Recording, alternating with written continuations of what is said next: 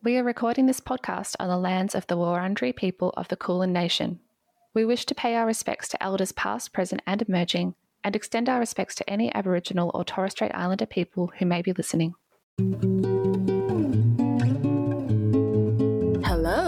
And welcome to Novel Feelings, where two psychologists take a deep dive into your favorite books. I'm Priscilla.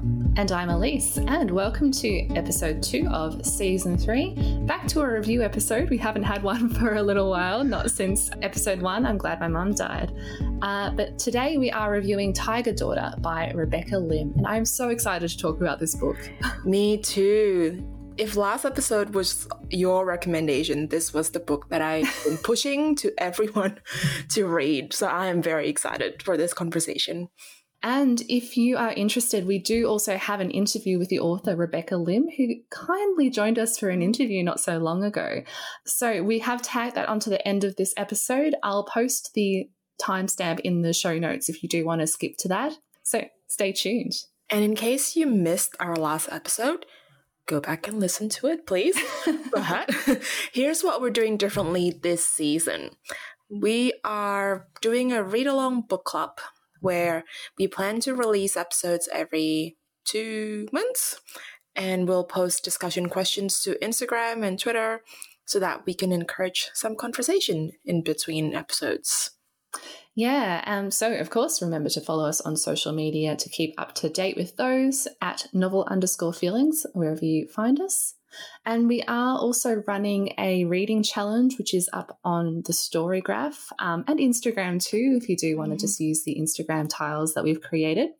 Uh, so it is a mental health book club theme challenge. We're including all of the six review books that we're covering in 2023 alongside some additional prompts. So if you want to diversify your reading this year in terms of mental health, that is a fantastic challenge to check out. Well, before we dive into our review, Hey Elise, hey. how would you rate how would you rate your week on a five point scale? Pretty good week actually. Uh, well, I I'd give it a rating of about four out of five champagne toasts. So we, my partner and I, uh, we had our anniversary celebration last weekend, eight years mm-hmm. together, wow. which is pretty cool, and uh, went to a winery and had a really lovely lunch. And it looks like we've decided on a wedding venue as well. So Ooh. that's some news. I'm engaged. Uh, that's happened. Congratulations. Last, thank you. That's something that's happened since the last time we recorded. yeah, um, very yeah. exciting. How about you, Priscilla? How would you rate your week on a five point scale? I would give it a three out of five cameras. Mm. I am deep in Fender research for my wedding as well. What? You're getting married too? Surprise! That's right. We both got engaged. Not to each not, other. yeah, not to each other. Although I love you very much, but yeah. Same to you. Same to you. Yeah. Um, mm. Yeah. So we got engaged to our separate partners within yes. two weeks of each other back in back in December last year. Yes. So it has been a little while since we've recorded. Um, mm. But yes, that was a very exciting time. Indeed. Next time you hear for us from us, hopefully it'll be five out of five wedding dresses.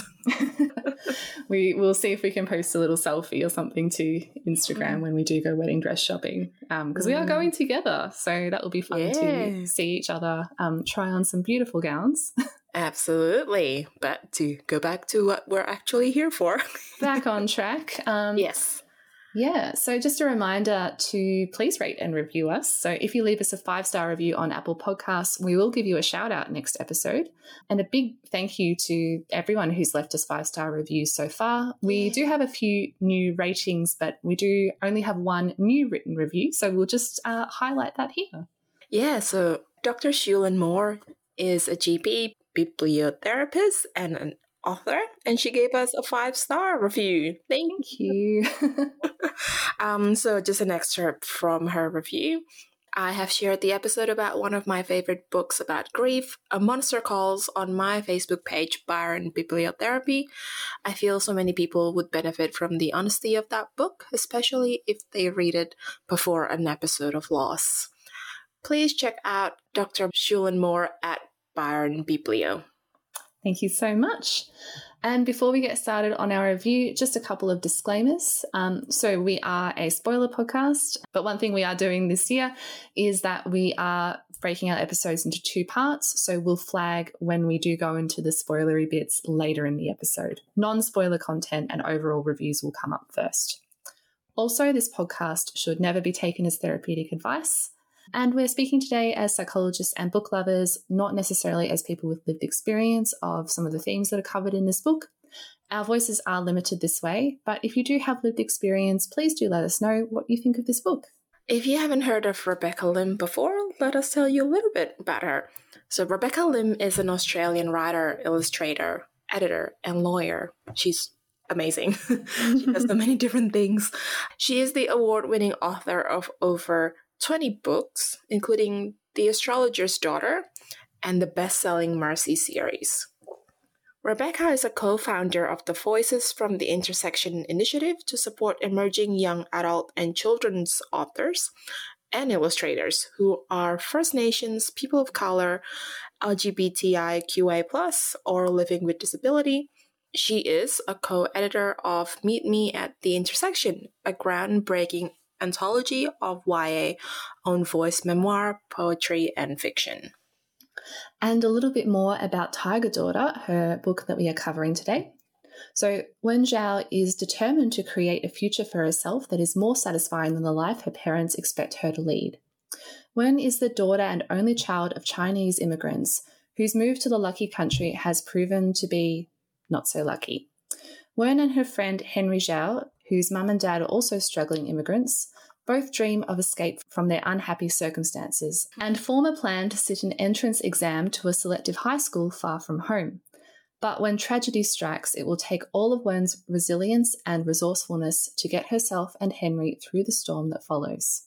So, why did we choose this book? Well, like I said at the start of this this episode, this is the book that I've pushed on mm-hmm. to everyone to read.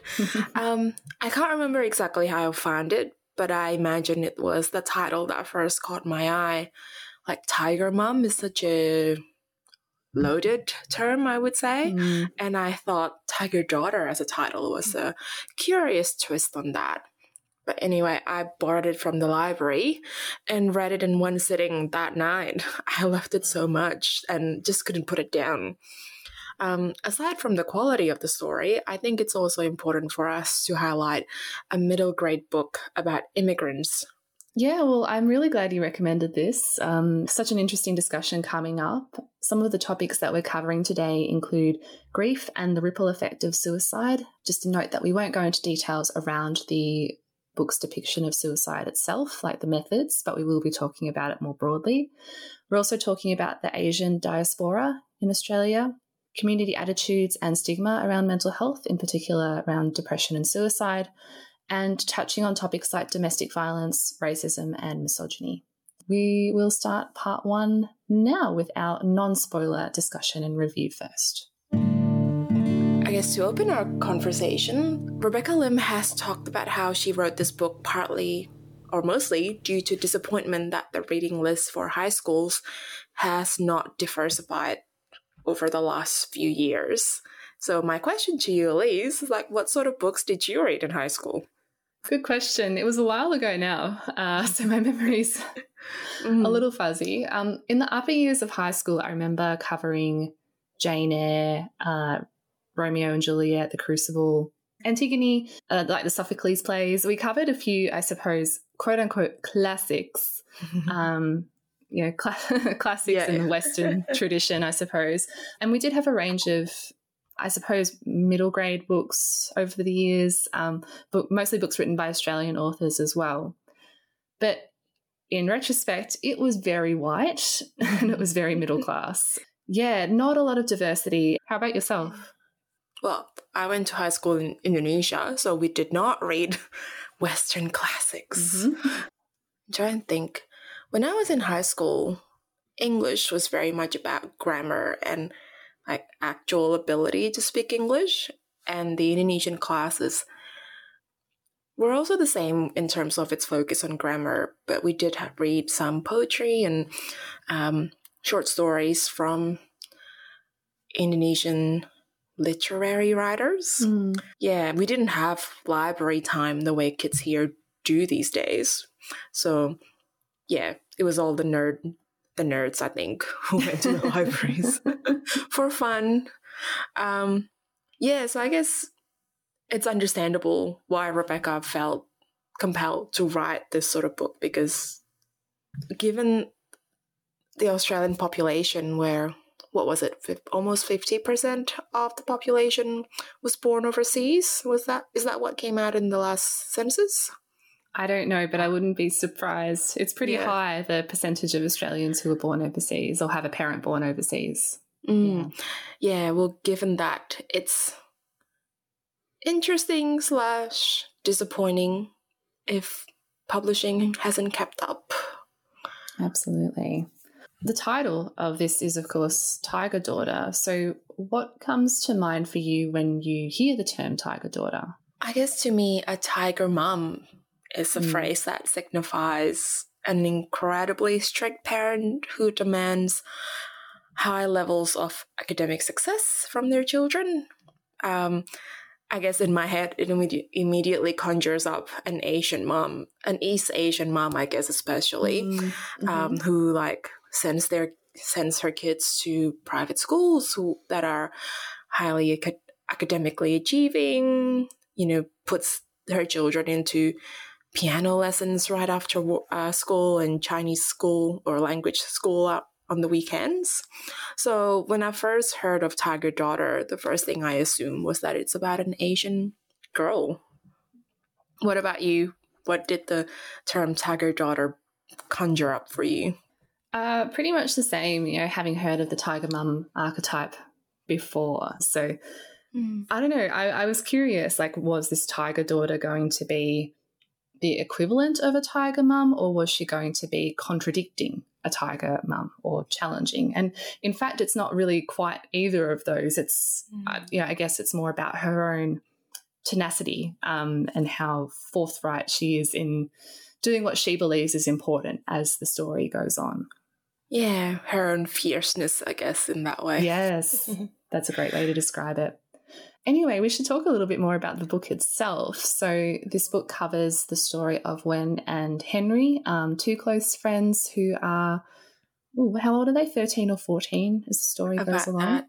Yeah. Yeah, yeah, young, younger teenagers. So this is a middle grade book that we are covering today. And as we mentioned in the synopsis at the start, uh, we're meeting these characters at a challenging time in their lives where they're looking at um, going into an entrance exam to potentially get into a more selective high school. Both are from, I guess, a disadvantaged socioeconomic background. Um, Yeah. neither family is exactly wealthy. Uh, so this would be a Mm. very big deal for both of them if they were to get in.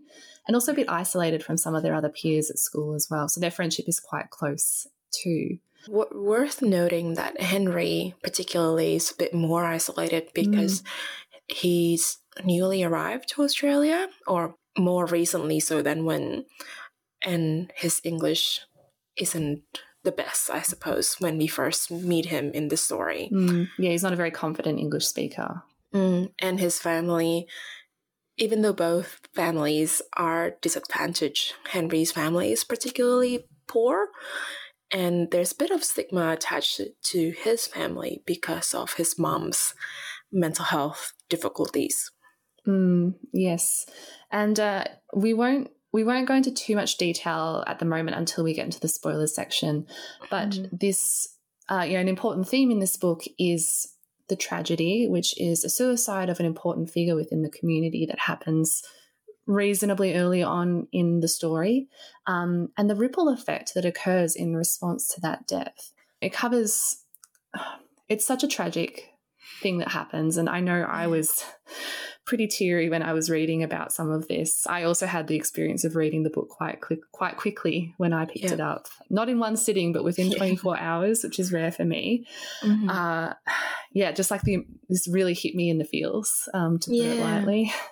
Yeah, it's interesting because when you read the blurb and then you start reading it, well, at, at least for me, I kind of guessed where it was going. But when the tragedy actually struck, it was still it still created such an emotional response. Mm. I knew that this was a book that was going to be about suicide in some capacity, but I didn't know who it was who was going Mm. to die. So I wasn't necessarily surprised by it, but I I didn't know who yeah, I didn't know who it would be. So Yeah. I was kind of gripped in that sense of trying to figure out like what's what's actually going to happen and oh it's going to affect these young people so much and I want to give them a hug and I can't.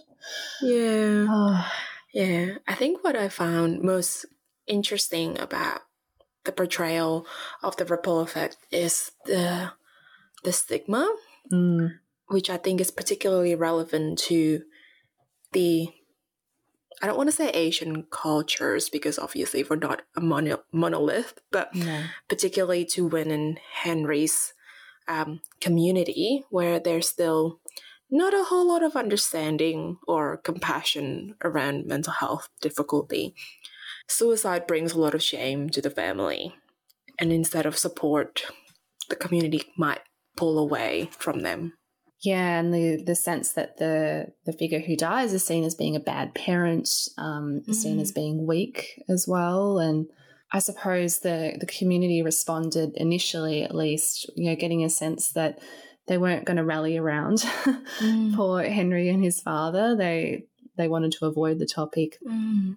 Tangent, but I'm reading Elfy Scott's book, The One Thing We Don't Talk About, and it just popped into my head that there's a lot of silence around what happened initially, Yes, and that reinforces the stigma, like Elfy talks about in her book. Yes, Mm-hmm. absolutely. Though, uh, again, we won't go into too much detail just yet, but one of the great things in this story is the sense of community that does eventually come together and what that might look like when you are more, I guess, accepting and empathetic and reaching out around someone's experience of grief rather than avoiding, and what a positive impact that can have. Um, and that, I guess, is where the tiger daughter thing comes in and how uh, Wen is really Wen's really um, motivated by a sense of injustice that's happening Mm. um, around this community response to suicide. So, yeah, using her her fierceness Yeah. and her her strong belief of right and wrong to make a positive difference. And I really loved that. That was such a lovely character arc that we see her going through. Yeah, great. Another big theme of this book is gender roles, essentially, Mm, and mhm. how domestic abuse and unhealthy family dynamics can transpire on the basis of really rigid gender roles. I'm totally in awe about how this book, which obviously happens in middle grade and young adult, but there's just so much, you know, this book tackles such big topics that are difficult for adults to read and discuss, and it does it so beautifully. Mm, and sensitively as well. Mm. You see a lot of empathy for multiple characters, even those who might be holding up institutions or structures or values that Wen and by extension the reader don't agree with necessarily. Yeah.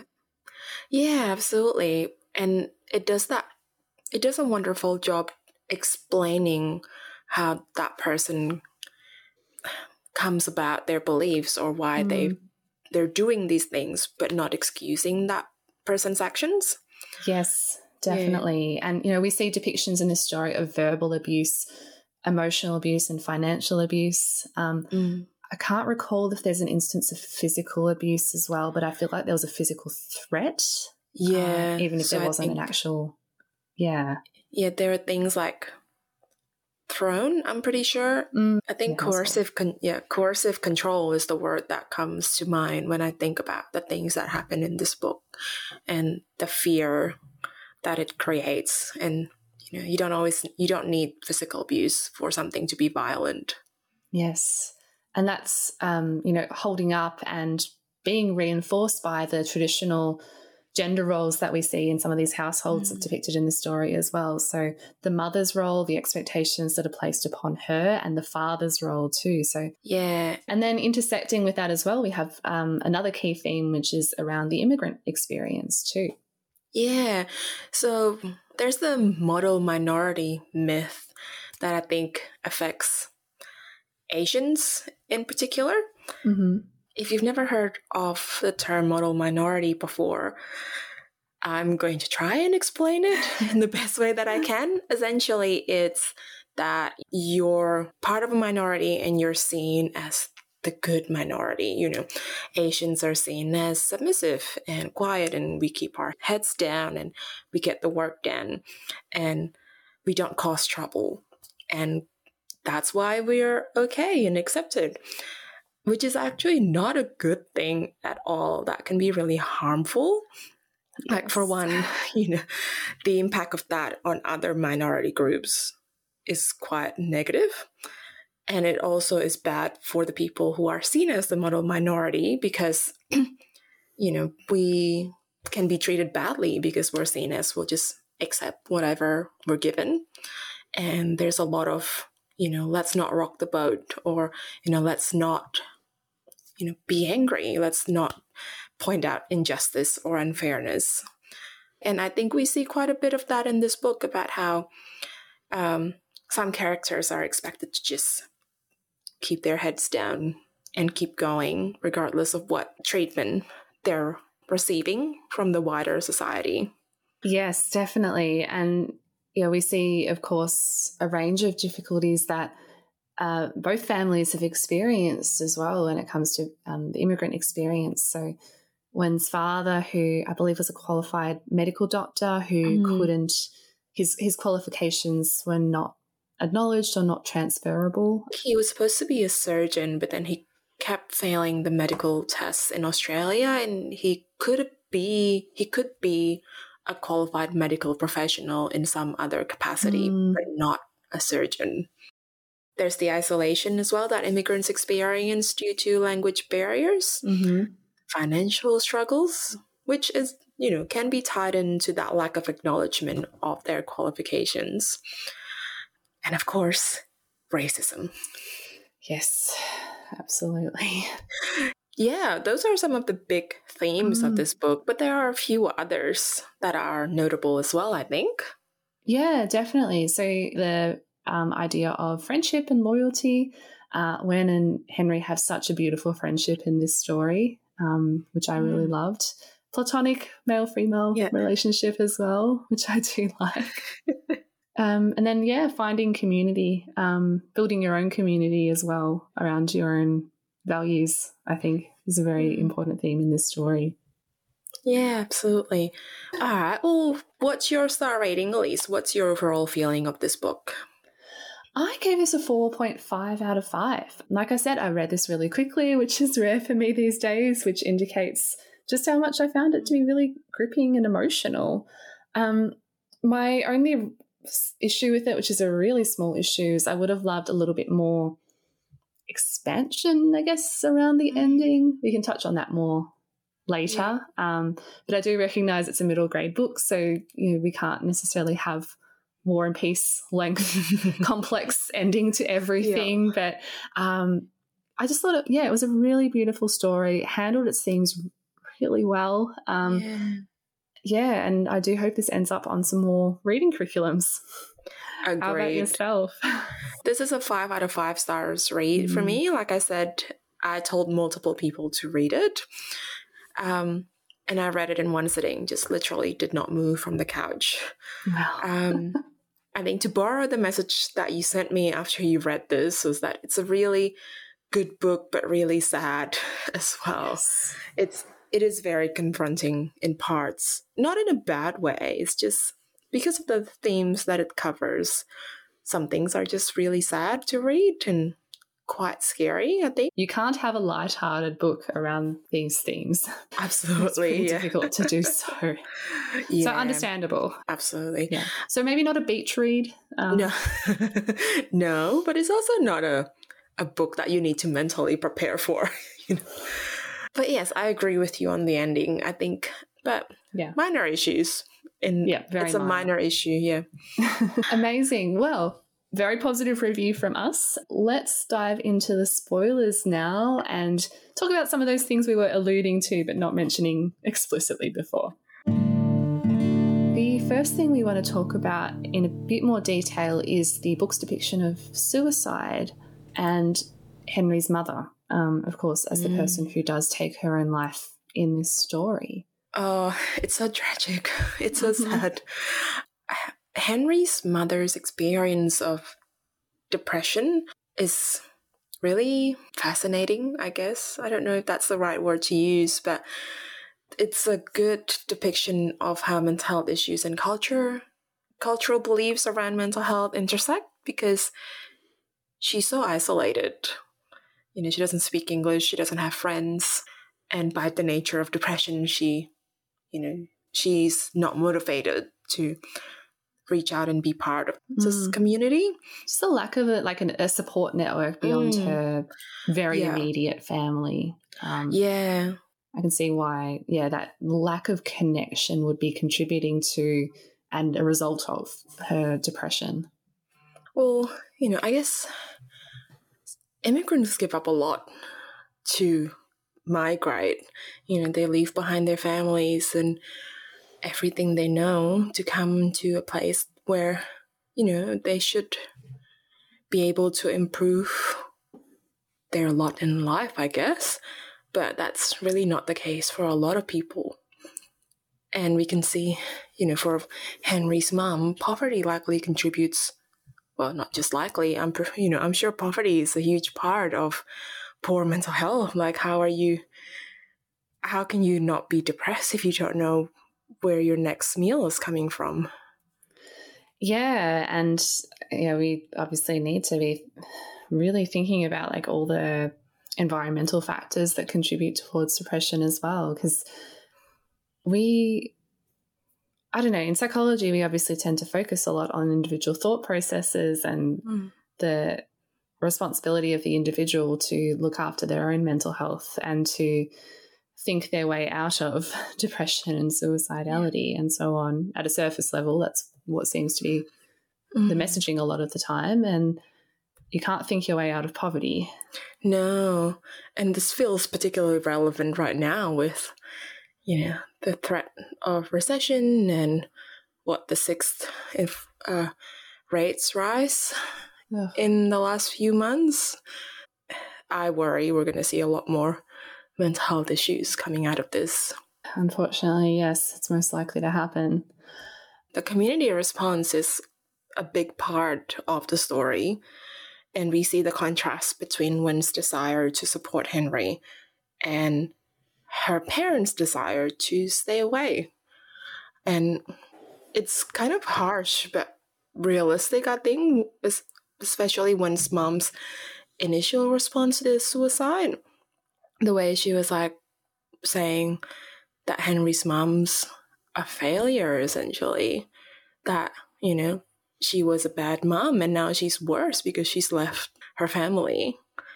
And it's like, you know, there's a part of me that's like, how could you say that? There's another part of me that's like, yeah, I can see that happening in, you know, my community as well. But of course that's contrasted to Wen's desire to support Henry and the active steps that she takes to reach out to him and his family as well. Uh, Yeah. Under she doesn't have the support of her mother in this, and she Yeah. doesn't have the knowledge, let alone the support of her father in this Yeah. as well. But I just really liked the journey that we see with how forthright she is about you know even little seemingly little things like taking him food taking him his homework writing notes to him on his homework when Hmm. he can't even show his face to her like the grief is his experience of grief is so intense um understandably that all of this is happening with a door between them um Mm. either a closed door or a flywire door Yeah. and her persistence I thought was really great. So even though she's not getting, I suppose, the instant gratification of helping a friend, and she's not getting support from her mother, who is, you know, Mm. eventually does allow more of this to happen, um, does sort of see things from Wen's perspective, but how how she persisted with what she felt was right. Um, yeah, I really I really liked that, and seeing Wen's mother's character arc as well, and how Mm. she started to come around to this too, as well as the her own, I guess, transformation that she experiences as, as the story goes on. it was so lovely to see how Wen's persistence rubbed off on her mom, and that her mom started wanting to help as well and starting to come out of the fear that has ruled her life essentially since she became married to Wen's father. Mm. And you know, we see as the story progresses that she starts to not necessarily disobey, but I guess start to untangle some of the strict expectations that are placed upon her, like starting to push mm. back, um, whether it's you know cooking fewer meals than expected yeah. of her. Oh her meals still sounded so much more elaborate than what I, I would have on an average night, but my yeah. goodness, um, using her chosen English name, which mm. you know that's not to say people have to use an English name, but it seemed like it was her her, her preference and something that she hadn't been able to use um, yeah. herself. Wearing comfortable clothes yeah. as well, and not having to dress to the nines. And it's so lovely that she finally became more of a part of the community mm. herself because mm. she was also very isolated because her yeah. life was all about obeying her husband, really. Yes. Yeah, and taking on the role at the pharmacy as well and having that connection with not just her her boss or her colleagues, but also the people who come in who she has a mm-hmm. unique ability to you know communicate with many members of the community yeah. who come into the pharmacy and such a valuable asset to have there and something like that that can give her more of a sense of per- I was going to say purpose. I feel like her her work you know, I don't want to dismiss the importance yeah. of being a full time parent and, and looking mm. after a family and the satisfaction that you can get from that. But she seemed to be missing something, and that was perhaps giving her more, more of a sense of purpose than what she had originally. And autonomy, I would say, yes, because you know it's hard. Thing. Yeah, it's hard to find. I imagine it would be hard to find purpose in something where your role is defined so strictly, mm-hmm. and you're not allowed to assert any control or choice in that role, which is what happened to Wen's mum as a full time wife and mum. Mm.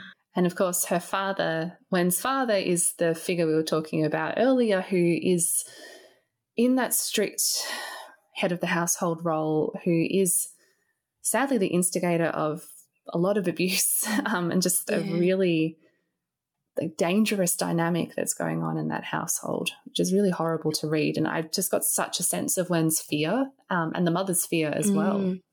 Yeah, there's that whole chapter called The Fear, and then another chapter called The Rage that I think encapsulated those feelings really vividly. Mm. Yeah, I think, you know, uh, we I mentioned before about how this book shows how patriarchy fails everyone, and I was saying that in reference to Wen's father because he's he has these beliefs that a man has to be a certain way. And since he migrated to Australia, he wasn't able to do that. Like, he wasn't able to be this well respected, wealthy surgeon.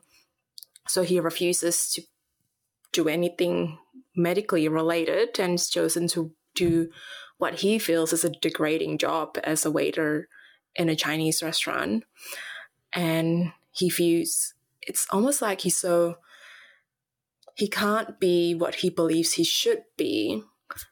And he becomes rather he shows some sign of depression as well. Like Wen mm. talks about how he can't get out of bed, but he's so angry because he can't fulfill what he thinks he should be yeah, that kind of externalizing symptoms of depression that he's, you know, taking that all out on his family and, mm. you know, the, I do wonder if it's a sense of, you know, he doesn't have much control over his own career or he's mm. lost a lot of control over his own career. So he controls his family. Mm, absolutely. And again, it's this interesting intersection between that and very the very specific cultural beliefs or mm-hmm teachings, I guess, that he holds on to. And look, we he does let up a little bit mm. as the story goes on. Um, he doesn't. I don't. Wouldn't say he has a full redemption arc, which I think would have been mm. unrealistic if he had completely yep. changed. He does, I suppose, start to release some control. Um, mm. He starts to have a bit more respect for Wen's mother's autonomy and her choices. Yeah, reluctantly he, at first. Yeah. he extended a hand towards Henry's dad as well and offered to help Yeah. him with some work. which is a big thing. Yeah. And yeah, like you said, we we can't really expect a full redemption arc. But and even that, like we sort of hinted about earlier in our star rating, we felt this arc is almost a little too neat at the end. But yeah, I accept again, like we talked about before, this is Mm. not fully perhaps the genre to explore the complexity Yeah, and we do have a lot of complexity in the story already. already. Yeah. It- you know, it's not impossible that he had that much of a change of heart. I guess just No. you know my knowledge of how ingrained um, some of these beliefs and behaviors might be Mm. does make me question if it would happen to that degree that see that much change in Yeah. that time frame in real life but i'm not upset about it Yes. i Yeah. I, I want there to be a note of hope at the end of the story Yeah. And it's entirely possible that he's, as you say, let go of some control in this aspect, but we don't see beyond that ending. Because it kind of it does come to like a climax as well where things get really bad and then you know that i suppose was his rock bottom um, and a turning point for him to start to see things shift around. So sometimes people do have a dramatic change in attitude after getting to that point um, and that extreme. So yeah i don't know. My my criticism of it is fairly minor yes. Agreed.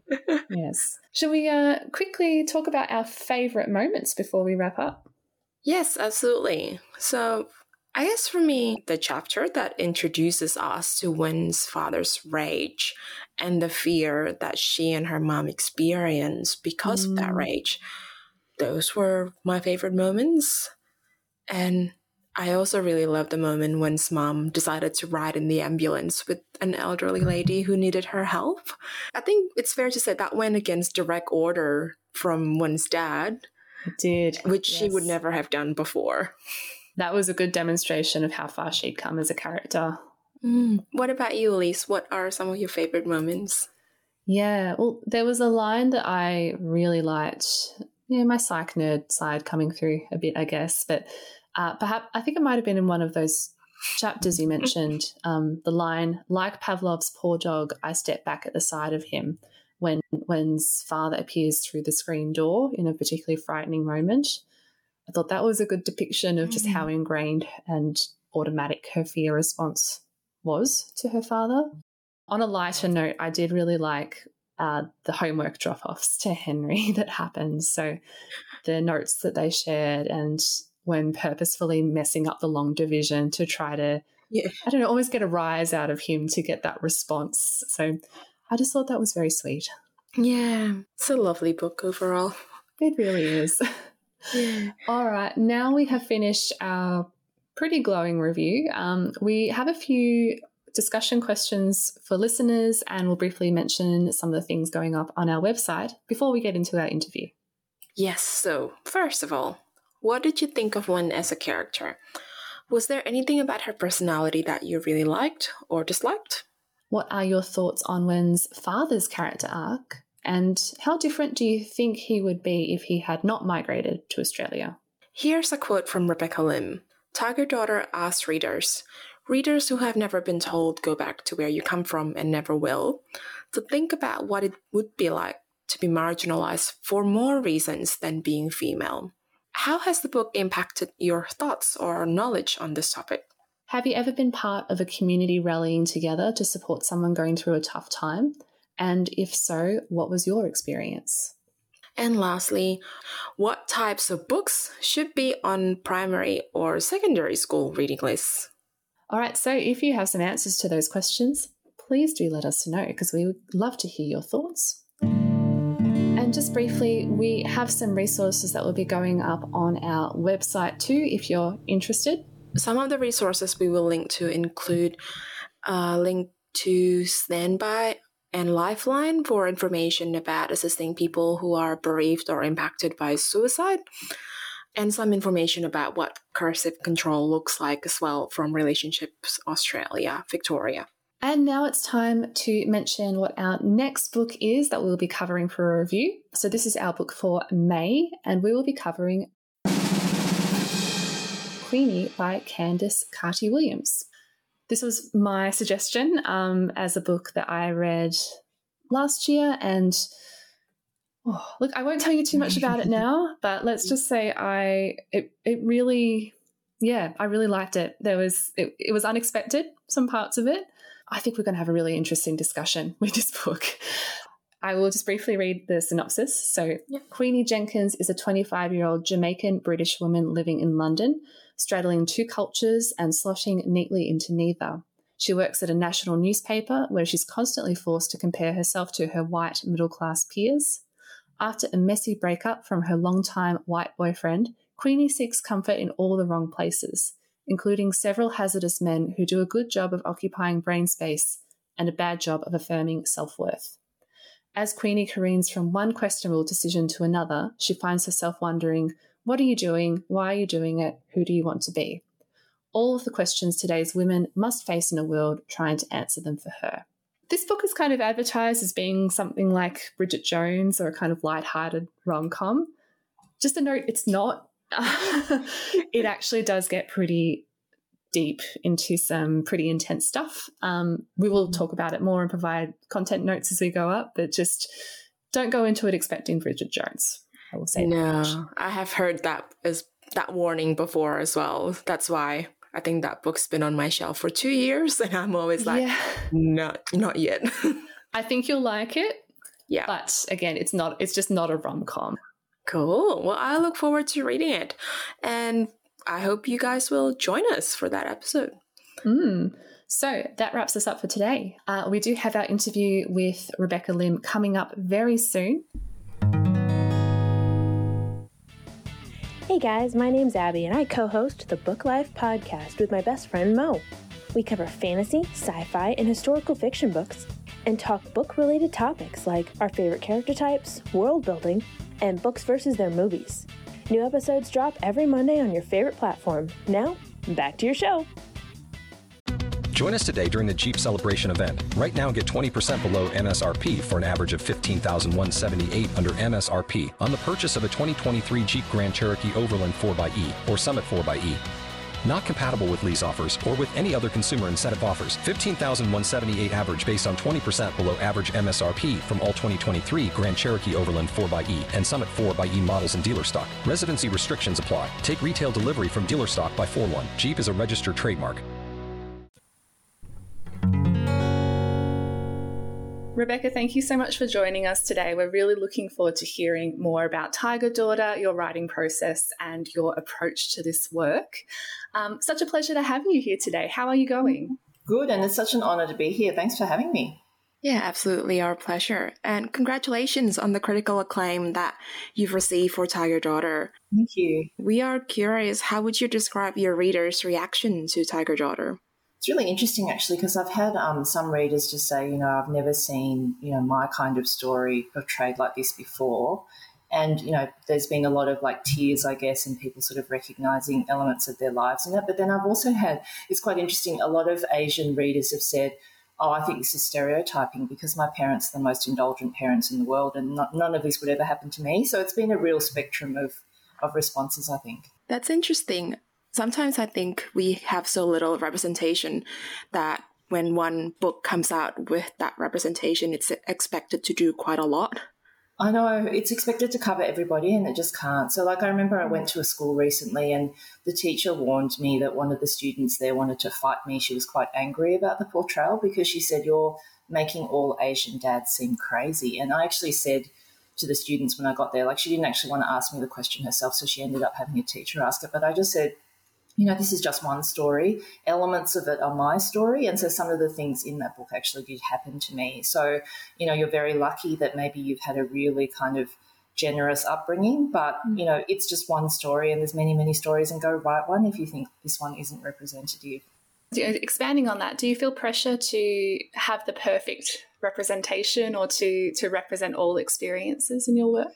I just don't think anyone can. And so I actually think works are more powerful when they come from, you know, your particular lived experience. And you don't necessarily try to make them universal and try to fit, you know, everyone into the same mold as you. You know, things like gaslighting or coercive control, financial abuse, people have seen elements of that in their own lives. So you don't have to be from the exact same cultural background as the protagonist to actually sort of understand – where elements of the story are coming from. So I never try to write universal things because I think that's sort of setting yourself up for failure and also just making something very bland because, mm. you know, not sort of speaking about your own experiences just makes the, the whole thing a bit I mean, you know, like who, who are you pitching it to? What are you trying to say? It sort of doesn't have real authenticity. So I don't try to make things general. I try to make them quite specific. So speaking of, I guess the the parents in the story, we understand that Tiger Daughter, the obviously the title of the novel, is a reference to the term Tiger Mother.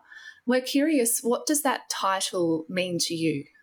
It was quite deliberate that choice. I mean, a lot of people have probably noticed that it's kind of that play on words because I think you know, at the time I was reading it, I, I might have sort of like remembered Amy Chua's um, Battle Hymn of the Tiger Mother. And I had a tiger parent type upbringing where, you know, we did do the three musical instruments and all that kind of thing. And we had sort of extra, extra Chinese school um, when we were little kids. So taking all those elements together and sort of seeing the pressure at my daughter's school, because my daughter's school is actually um, predominantly Asian and South Asian, just seeing all the stuff that happens with kids that go through these really um, I mean, I wouldn't say they're abusive, but they're really controlled upbringings.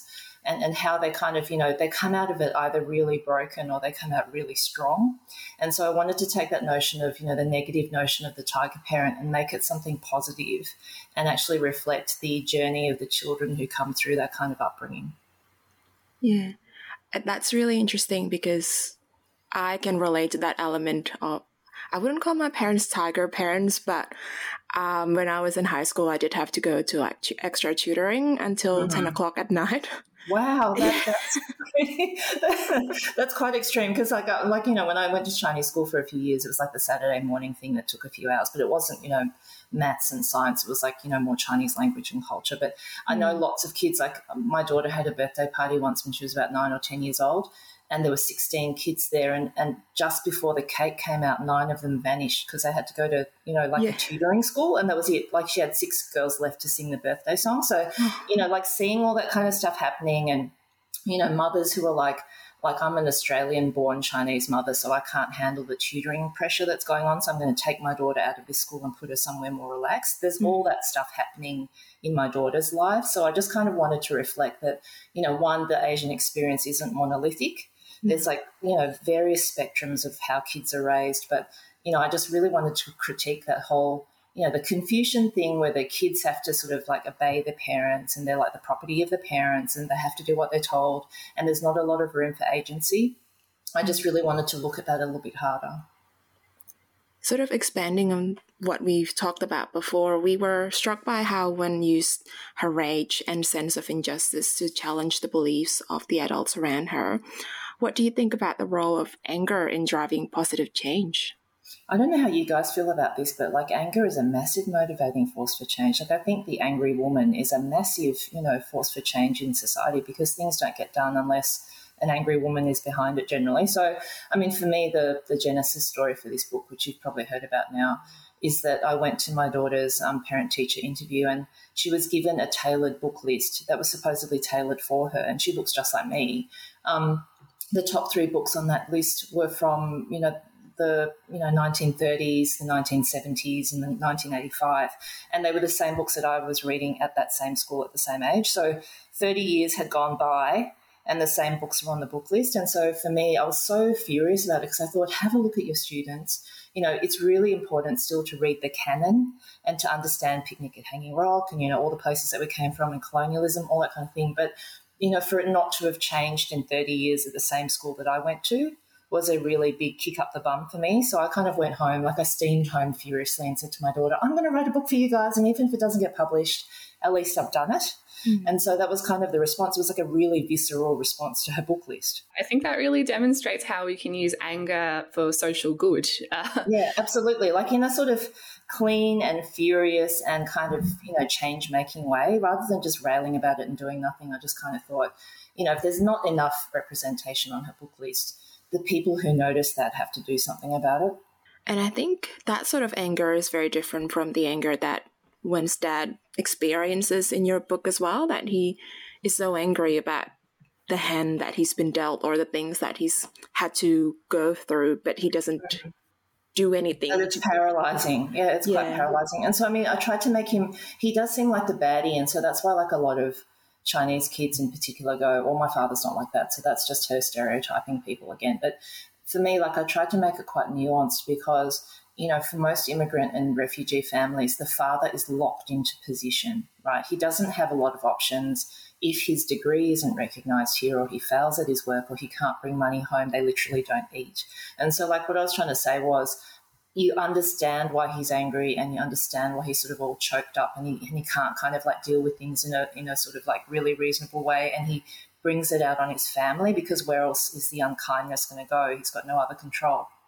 But I also wanted to show that, you know, that kind of, as you say, toxic masculinity doesn't just occur in you know well brought up Australian families with money. It happens everywhere. Yeah, he was a, fa- a, fascinating character, although obviously very difficult to read about at times. And I think it just really demonstrates the good the good side of anger and the negative or harmful side of anger as well. So it was a it, it, was an interesting experience, I guess, the parallels between those two characters and their very intense emotional experiences. He's got a tiny kingdom, and he basically, you know, just rules that with an iron fist. So it's that kind of thing. Like she takes her anger and she thinks, "I'm going to use it to help people, and even if I get in trouble for it or it impacts me, it doesn't matter because people are in need." So yeah, I mm. tried to show sort of all of the elements of a household that's really sort of suffocated by anger, but you can use it in different ways. Mm. And uh, you know, speaking of that friendship, of course, that's really central in the story. We were really struck by the the touching and loyal friendship between Wen and Henry in this book. Can you talk a little bit about what inspired their friendship?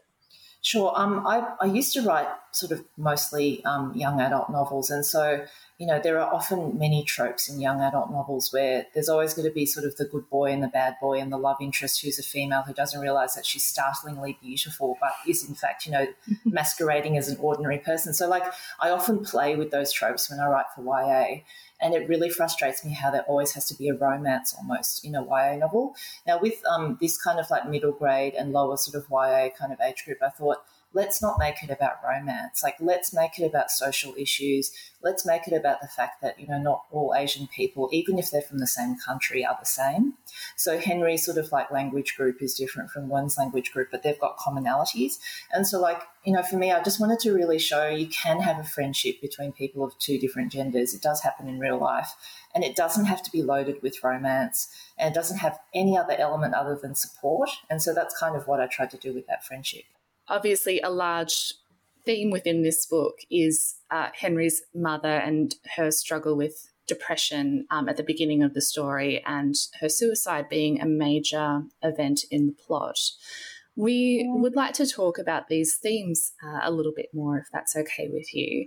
Sure. So, I guess the first question we have is How did you approach writing depression and suicide in this book? Um, it was kind of tricky because, um, I mean, I, I know of, you know, community stories where this has actually happened. And so obviously it hasn't happened in my family, but, you know, you kind of need to write about it sensitively because sometimes, like in, you know, refugee or migrant families, there's there's like almost no I guess way out for some people and so in terms of their mental health like as you as you've sort of spoken to me before in the past like the father deals with his mental health issues in a particular way for example by taking to his bed and not coming out for days and days whereas Henry's mother I guess doesn't see any way out and sort of takes a more drastic course um, and what I wanted again to show was that you know, things like suicide and depression, they don't just happen to, um, you know, wealthy people or, or white people. They happen to everybody. And so, you know, it's sort of almost um, in a situation where you've got no money, you've got no hope, you've got no language, um, you know, that kind of that kind of outcome is actually a realistic outcome. And I, I kind of wanted to say that, you know, that whole idea of the model minority where you know, good Asian families or good migrant families put their heads down and work and they keep out of trouble and they, you know, they're all they're all just beavering away in the shadows and, you know, obviously there's nothing sort of dramatic going on for them. What I tried to show was it actually still does happen to them, but they've sort of even got less methods of trying to deal with depression and, and things like that because they've got sort of no outlet. So a lot of migrant and refugee women, for example, if they don't speak English, they've got no outside networks. They can't just pick up the phone and ring a counsellor. They can't pick up the phone and speak to a government worker. They've just got no way to actually communicate their thoughts and feelings to people. And so this was kind of a fictionalized sort of like the worst case scenario for a family where the woman feels so isolated and so powerless and you know so hopeless that this is the only option and interestingly I had a bit of a fight. Like I ordinarily don't fight changes with my editors and publishers, but they were very strong on. I think the um, the scene where I guess Henry sees his mother would have been a little bit more dramatic or a little bit more sort of detailed if I'd had my way. But because my publishers were saying this is kind of a tricky age group, you have to mm. pull back on the detail a bit. So we kind of went back and forth for a few weeks about how much I could actually say. So this is where we settled. Yeah, I did wonder whether having this audience in mind affect the way you write or approach this subject. So I think, yeah, I actually could picture it quite well that devastating scene where Henry sees his mother without it being put on the page so explicitly. So I think you've done a great That's job. Great. There. So I think my my, pub, my publisher probably insisted correctly in that case because I think I probably would have put in slightly more detail than that, and they kind of said it's implied enough without you having to go into you know the. Mm. Necessary gory detail. So, yeah, it's, it's kind of tricky to write about, but I just wanted to say, you know, this stuff happens, and mm-hmm. I wanted kids to see that, you know, even after something like this happens in someone's life, you can come back from it. We were also wondering if the comparison between uh, Henry's mother's mental health issues and Wen's father's uh, mental health difficulties were deliberate in any way. Um, they were a little bit deliberate in the sense that, um, yeah, I just wanted to show that I guess a, a, female may have less outlet for, you know, actually recovering from something like that. And I guess with, I mean, I've seen this in my own family, like, you know, where people haven't sort of been treated kindly or they haven't sort of had the professional outcome they've wanted or something.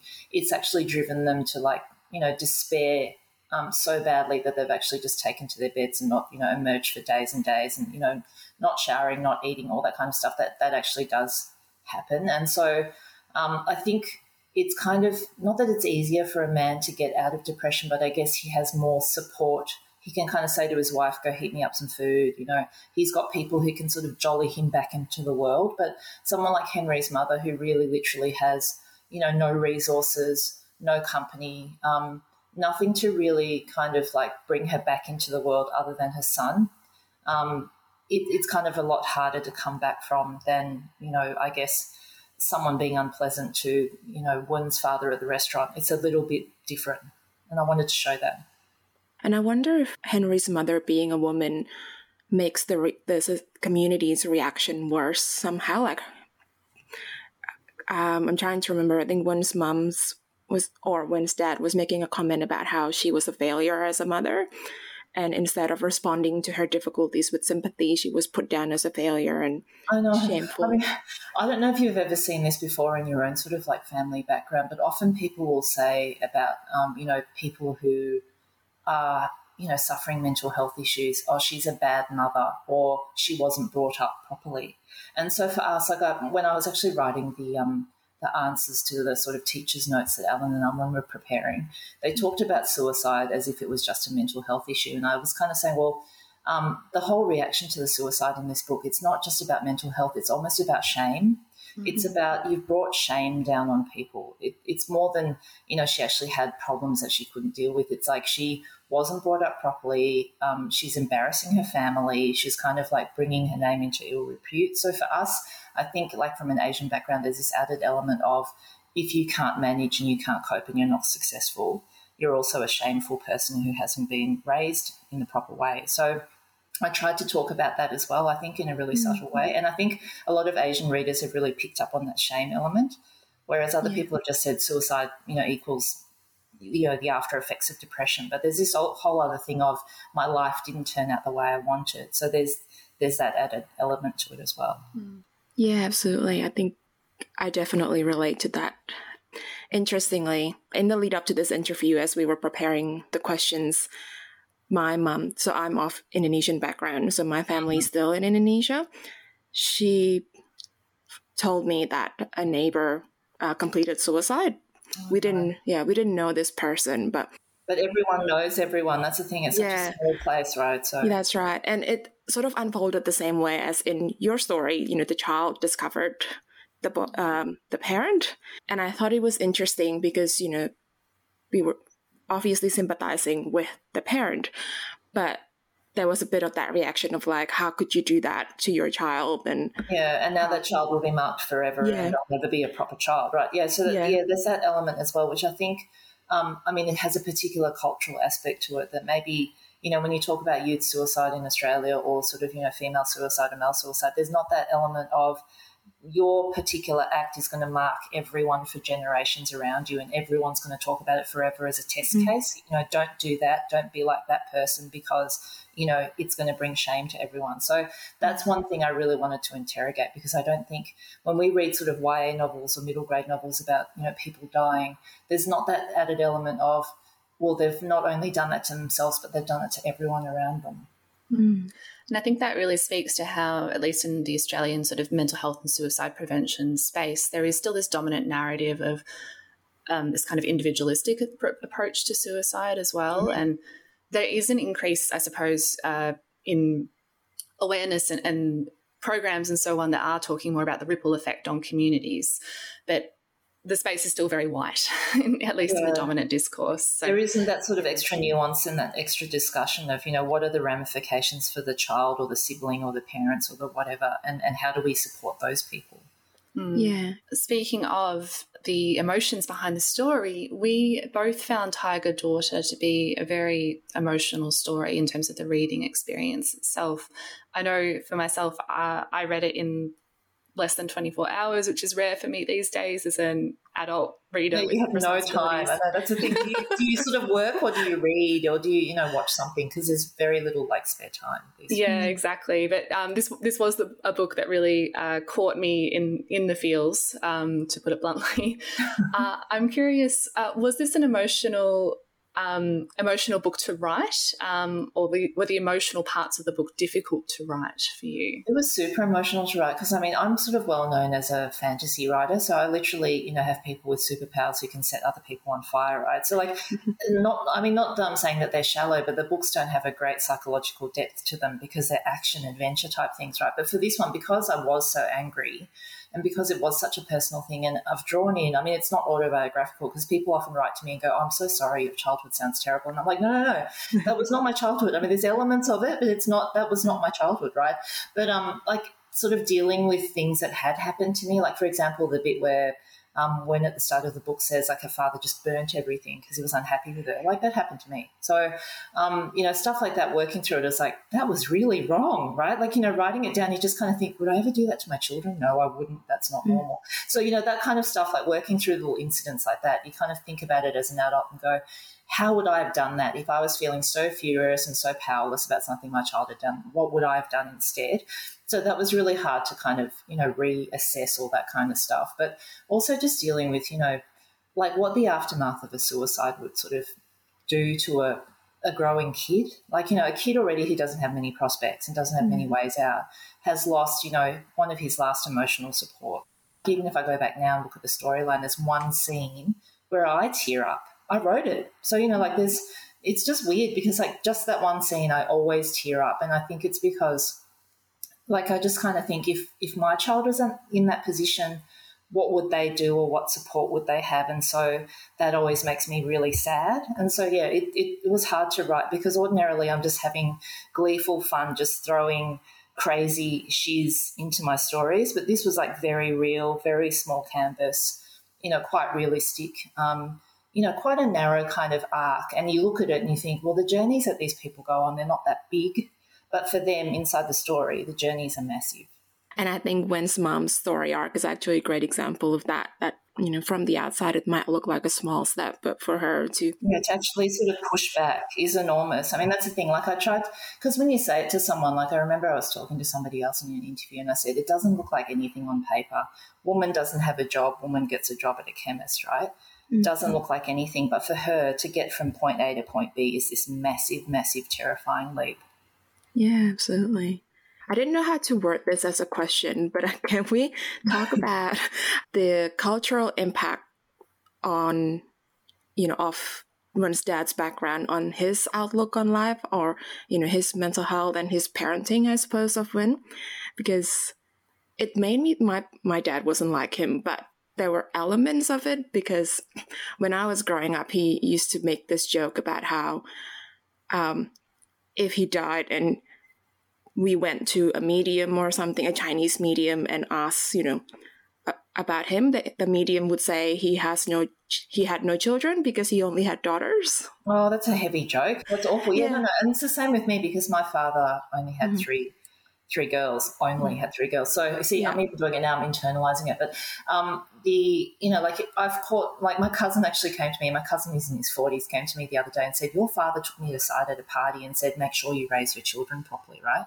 So it's because he's got a male, you know, progeny, and I never mm. did. Oh, well, sorry, I do, but you know, I'm not. My son doesn't have the same surname as my dad, and so he's yeah. gone to you know the, the, the cousin with the same surname and said, make sure you raise this boy yeah. properly.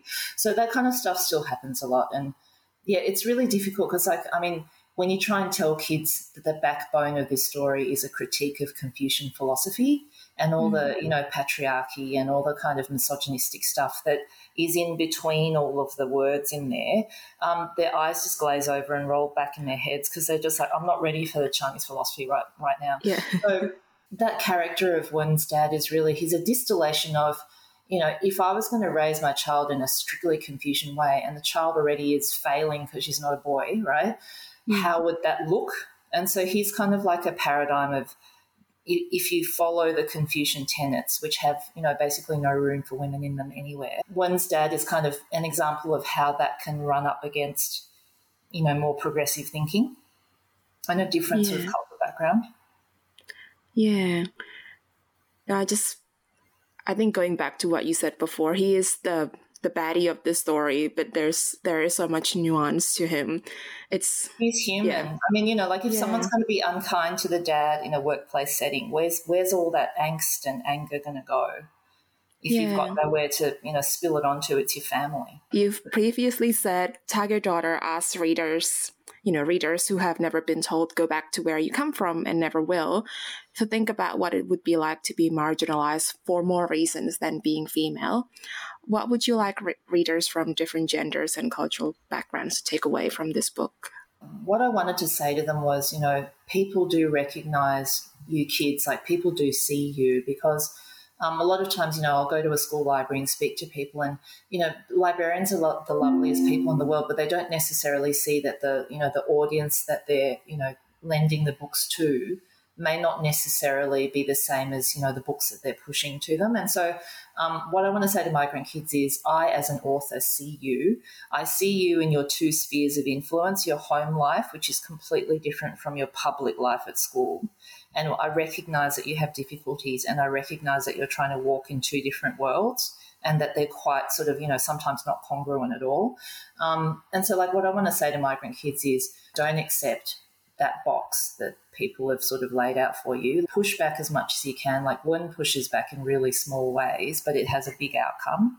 Yeah, lovely. And I imagine that's what a lot of readers will be taking away from this book. And I do hope it ends up on more curriculums because we clearly need more more diverse and you know bigger better representation than what is currently being seen on these middle grade curriculums at the moment I mean, that's the hope. You know, like I'm hoping that one day in 30 years' time, someone goes, Can someone get that book off the book list? I'm so sick of seeing it. Can we have something new, please? I mean, that's the dream, right? But I mean, you know, hopefully one day, I mean, this is a hilarious thing. Um, I don't think Alice will mind me saying this, right?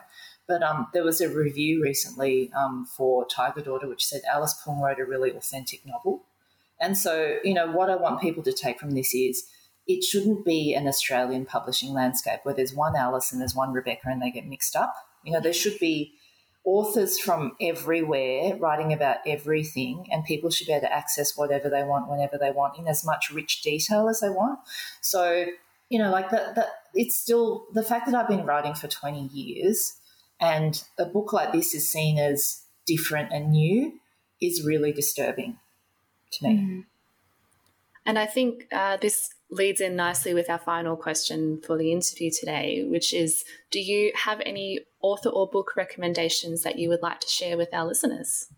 Um, I just recently, I mean, I think I've been reading lots of stuff that's just made me absolutely bawl lately. But um, Nova Weetman's The Jammer is beautiful because that's about grief and about loss and how you come back from that. And, you know, what's the shape of your family after someone is gone and how do you sort of move forward from that. Um, I've also just read Emily Gale's The Goodbye Year, which is like one of the first middle grade novels in this country to actually sort of consider what did COVID do to us? You know, how did it affect kids? Um, and I've got to say, I mean, this has made me cry buckets over the last few um, weeks. But my friend Gabrielle Williams, who was a YA author in Australia, she just passed away suddenly. And so I'm rereading all of her back catalogue, you know, The Reluctant Hallelujah, uh, It's Not You, It's Me. So she was just a brilliant, really funny, really sort of complex plotter of, you know, YA kind of like contemporary with a time slip kind of humorous overlay to them. So I'm just rereading all her books now, just feeling so sad that I won't get any more books from her in future. It does sound like it's been an emotional uh, couple of months of reading for you. Um, I will note that I read The Jammer, I think, right after I read Tiger Daughter. And did you cry buckets as well? Uh, let's just say that was a very emotional reading week for me as well. I, I, just, yeah, two novels about uh, grief and family, and oh, yeah, yeah be- beautiful, beautiful book. Okay, well, I think I think that wraps up all of our questions for today. So thank you so much, Rebecca, for joining us. No worries. Thank you so much for listening to our review today. And if you like us, please leave us a review on Apple Podcasts, Spotify, or wherever you get your podcasts. Find us on novelfeelings.com or on Instagram, Twitter, The StoryGraph, and Goodreads, novel underscore feelings. And for your usual Bookstagram update, my bookshelves have arrived. so that means that I'll be picking up my books off the floor at some stage and putting them on the bookshelves, and then I can actually take photos again. And if you would like to watch that space, my bookstagram is at paved with books with an extra S at the end. Thank you so much, everybody, for listening. Um, I hope you can tune in in May for our next review episode. Take care. See you then. Bye.